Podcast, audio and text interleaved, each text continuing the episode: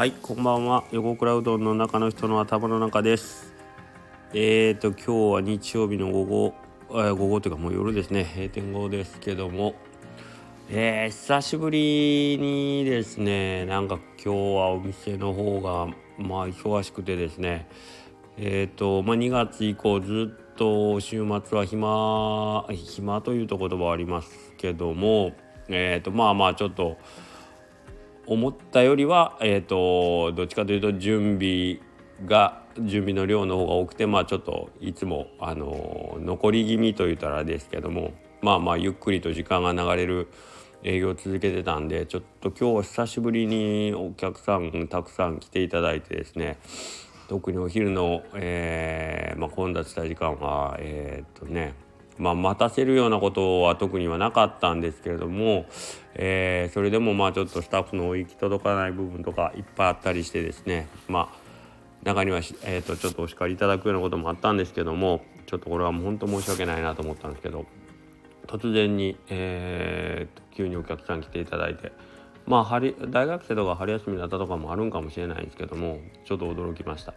はいまあなかなかね、えー、コロナの、えーとマンボウ延長とかいろいろあって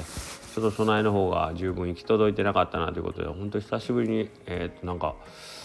あんまり周りに気を配ることなく一生懸命にうどんを作ってる 作って一日が終わってしまったので反省の多い一日だったんですけどもはい。えっ、ー、とまあなかなか当たり前ですけど思った通りこうなるだろうと思ってた要素が当たる毎回毎回ドンピシャで当たるわけでもないのでこういう日も1年に何度かあるんですけどもやっぱりねうーんちょっと落ち込む落ち込むというか反省してしまいますね。今日来てくれた人は一体どんな気持ちで帰られたんかなというのばっかりが気になってなかなかあれなんですけども。まあその辺は今後に生かしていくようにするしかないですね。はい。でえー、っと僕いつもコミュニケーションというか人対、えー、っと人とまあ、会話したりとか、えー、と人の気持ちを、まあ、こう理解するにおいてのなんかこうポイントとかコツというかなんかこう、うん、ものの見方考え方みたいなのを言ってますけど、えー、と自分自身の、えー、と思ってる何て言うかね脳のイメージをさあ自分はどこまで理解できてるんやろうとかっていうのでえっ、ー、と訓練ではないですけど練習として例えば字書く時にお手本見ながら字を書くっていうのをやってみて何て言うんですかねまず最初にじーっとお手本見ますよね。でえー、っとまあ自分の名前横倉の横に漢字で書くとしたら木、えー、樹木の木ですよね木の横にもう一個色黄色イエローの木を書くっ木まあ木 樹木の木と黄色の木が、まあ、横に並んでる2つ。まあ最初の手本見てあ木の最初の横棒これやなみたいな感じで。頭でその覚えたお手本の字を今度自分の手を返して同じ線を引こうとする時に頭の中のイメージをそのまま手に伝えたらいいだけやのにうまくそまんまお手本の通りにっていかないでしょいかないですよね。まあ、僕はできないんですけど、はい。これってすごいいつも不思議じゃないですか。こんな面倒くさいんかって思いません？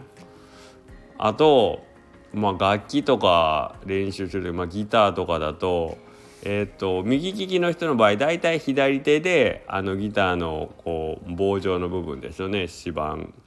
をこう指で押さえてで右手でそのピックを持ってジャーンとかき鳴らすわけですけども左手って右利きの場合になかなかこうなんですか末端まで神経が行き届かないから例えば左手の中指薬指小指を思ったところにめがけてなんていうか指を下ろすっていうのって最初すごい苦労するんですよね。ここに指いけよ。ここのこの位置に指いけよってなって中指だけをそこめがけて下ろそうとするとなかなか言うことななんで自分の指やのにこんなに言うこと聞かへんねんっていうぐらいんめちゃくちゃもどかしくなりません？なりませんっていうか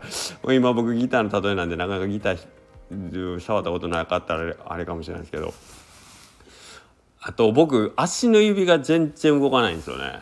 で僕以外の家族はみんな足でじゃんけんできるとか言ってなんかパーとかで足の指全部バーッと開いたりするんですけど僕ほんまに動かないんですよね。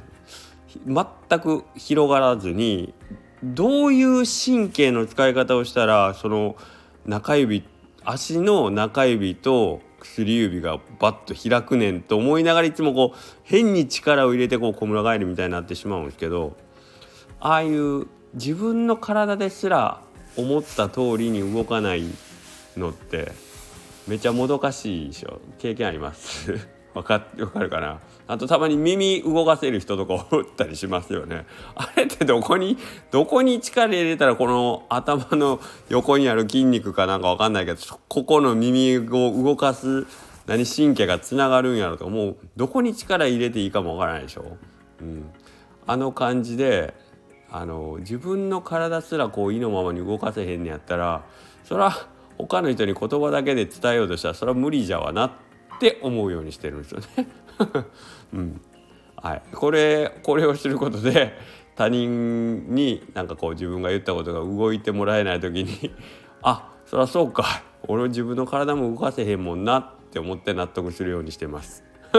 もしあのコミュニケーションでちょっとああなんであの人いつも僕私の言った通り僕の言った通りに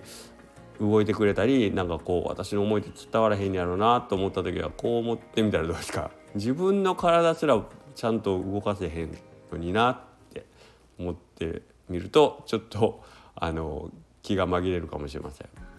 はい、これ昔誰かアスリートが言ってましたけどねあの運動神経を鍛えるではないけど自分の体を思い通りに動かす訓練で。僕ゴルフやったことないですけどゴルフとかってあれでしょ？フォーム？ここ。ここにまずここまで腕を上げて もうやったことない人がゴルフの説明書としても難しいですけど。ねあるところまでスイングバックする時はここのラインを腕を通してそんでそれをそのままこうそのラインに沿って体の前を腕を通してとかっていうそのイメージの形その手が触れる軌道をまず頭の中に描いてそこの軌道をなぞる形で手を動かしていくとか言うじゃないですか。ああいうことなんでしょうね。だからゴミ箱にめがけてゴミ投げるとかね。例えばお子さんいらっしゃったらたまにやったりするかもしれないですけど。ああいう感じであそこのゴミ箱にゴミを投げる時に自分のそのまずまあ僕右利きなんで右肩を後ろに引き上げて右肘を上に上げてでなんすか手首肘が出て手首が出て最後に指のスナップを効かしてゴミ箱にそのゴミを投げる時にその最初にそのゴミ箱までの軌道を頭の中でこうなんですか絵として矢印をこう描いたそこを自分の体をなぞって動かすっていうトレーニングをずっとすれば自分の体が思い通りに動く動くようになるよみたいに言われててああそれってなんかイメージ自分の頭のイメージを体に伝えるとしてはなかなかいいかもなーってはるか昔に思ったような気がするしますけど 日常生活でそんなことをあまり思ったことないですねむしろなんなら自分の体の幅もわからんぐらいになんかこうね、通路とか通った時に物ぶつけたりしてるぐらいしんでなんでそこまでなんか自分の体をコントロールできてないですね。はい、なんか最近ダンスとかねあの体育の授業でやってたりするらしいですけどで子供たちがなんかこうたまに YouTube とか見ながら BTS のダンスの振り付けとかやろうとしてるけどよくまああんなに体が動くなんかちょちょっと例えばね歩き方だけでも真似しようと思っても全然違いますもんね。自分で動いたら。ただ歩くっていうことだけができんのかと思って僕は愕然としたりするんですけど。あれは僕だけですかできないのはみんなできるんですかね？はいということで、えーと、と自分の頭のイメージを自分の体に伝えるということも意外と難しいよねなら他人とのコミュニケーションなんて言わずもがなだよねということで本日のお話は終わりたいと思います。ありがとうございました。